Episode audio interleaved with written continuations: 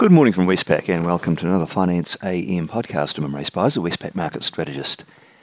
In the financial markets overnight, we saw some stronger U S economic data which boosted bond yields and the U S dollar, while the S and P five hundred is up zero point five percent on the day.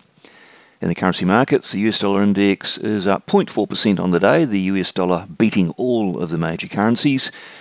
Uh, the best performer of the bunch was the Aussie dollar. It was fairly resilient given that U S dollar rise and more or less just ranged uh, sideways between sixty-six and sixty-six eighty-nine.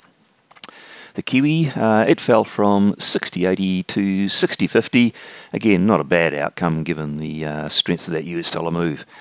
Uh, but it did mean that the Aussie Kiwi cross rose from one oh eight eighty to one oh nine twenty-four. The interest rate markets in the U S had a pretty sharp move following that uh, U S data, the two-year Treasury yield uh, jumping very quickly from four point seven five to four point eight nine percent, and that takes it to the highest level since March of this year. ten-year yield also rose from three point seven five to three point eight seven percent, and that meant that the yield curve inverted slightly further, so the curve between the two and the ten-year Uh, shifting to within about six basis points of the cycle low that we saw in March, so quite inverted there. And market pricing uh, nudged a bit higher. That's market pricing for the next Fed meeting on the twenty-seventh of July. Uh, almost fully priced now for a rate hike. So there has been a gradual shift up over the last few weeks, and last night's data gave it a, a pretty good nudge. On top of that, markets are seeing a fifty percent chance of a second rate hike, uh, which is going to be, or which is expected sometime in around November, and that all lines up with uh, the majority Fed view, which is uh, calling for potentially two more rate hikes this year. Uh, Australian interest rates, they followed those U S moves, not quite as sharply, but the three-year government bond yield uh, jumped about eight basis points to three point nine eight, and the ten-year yield rose also eight basis points to four percent. Markets there, though, they're not uh, convinced that we'll get a rate hike uh, in July. It's sitting as a fifty-fifty chance at the moment. They've priced about twelve basis points in. In the commodity markets, Brent crude oil rose zero point nine percent to seventy-four dollars. Copper rose one point five percent, and iron ore rose zero point five percent to one hundred fifteen dollars. Gold's unchanged.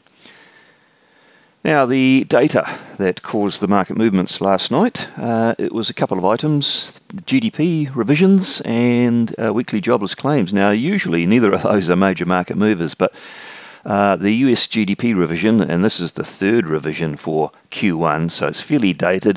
It usually doesn't attract market attention, and it's usually not large. Well, this time it was large.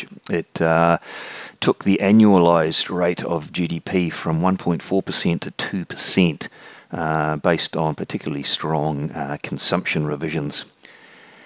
And the weekly jobless claims data, uh, they indicated a solid labour market still, with initial and continuing claims falling. On the day, what's out that could be market moving? In the local time zone, Australia will have private sector credit. This should remain fairly subdued. And in New Zealand, we'll have the monthly A N Z Consumer Confidence Survey. Uh, that remains near historical lows, facing headwinds uh, from those uh, rising interest rates in New Zealand. Further afield, we will uh, get Chinese activity data, the official manufacturing and non-manufacturing P M Is. These will be well worth a watch.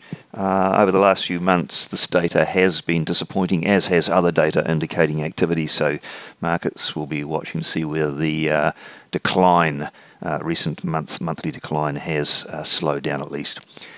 And then in the, or further up in the Northern Hemisphere, in, in Europe, we'll have European uh, inflation readings for the month of June. Uh, headline inflation almost surely will continue to decelerate given those energy price falls, but the big question will be, what will core inflation do? It has been sticky.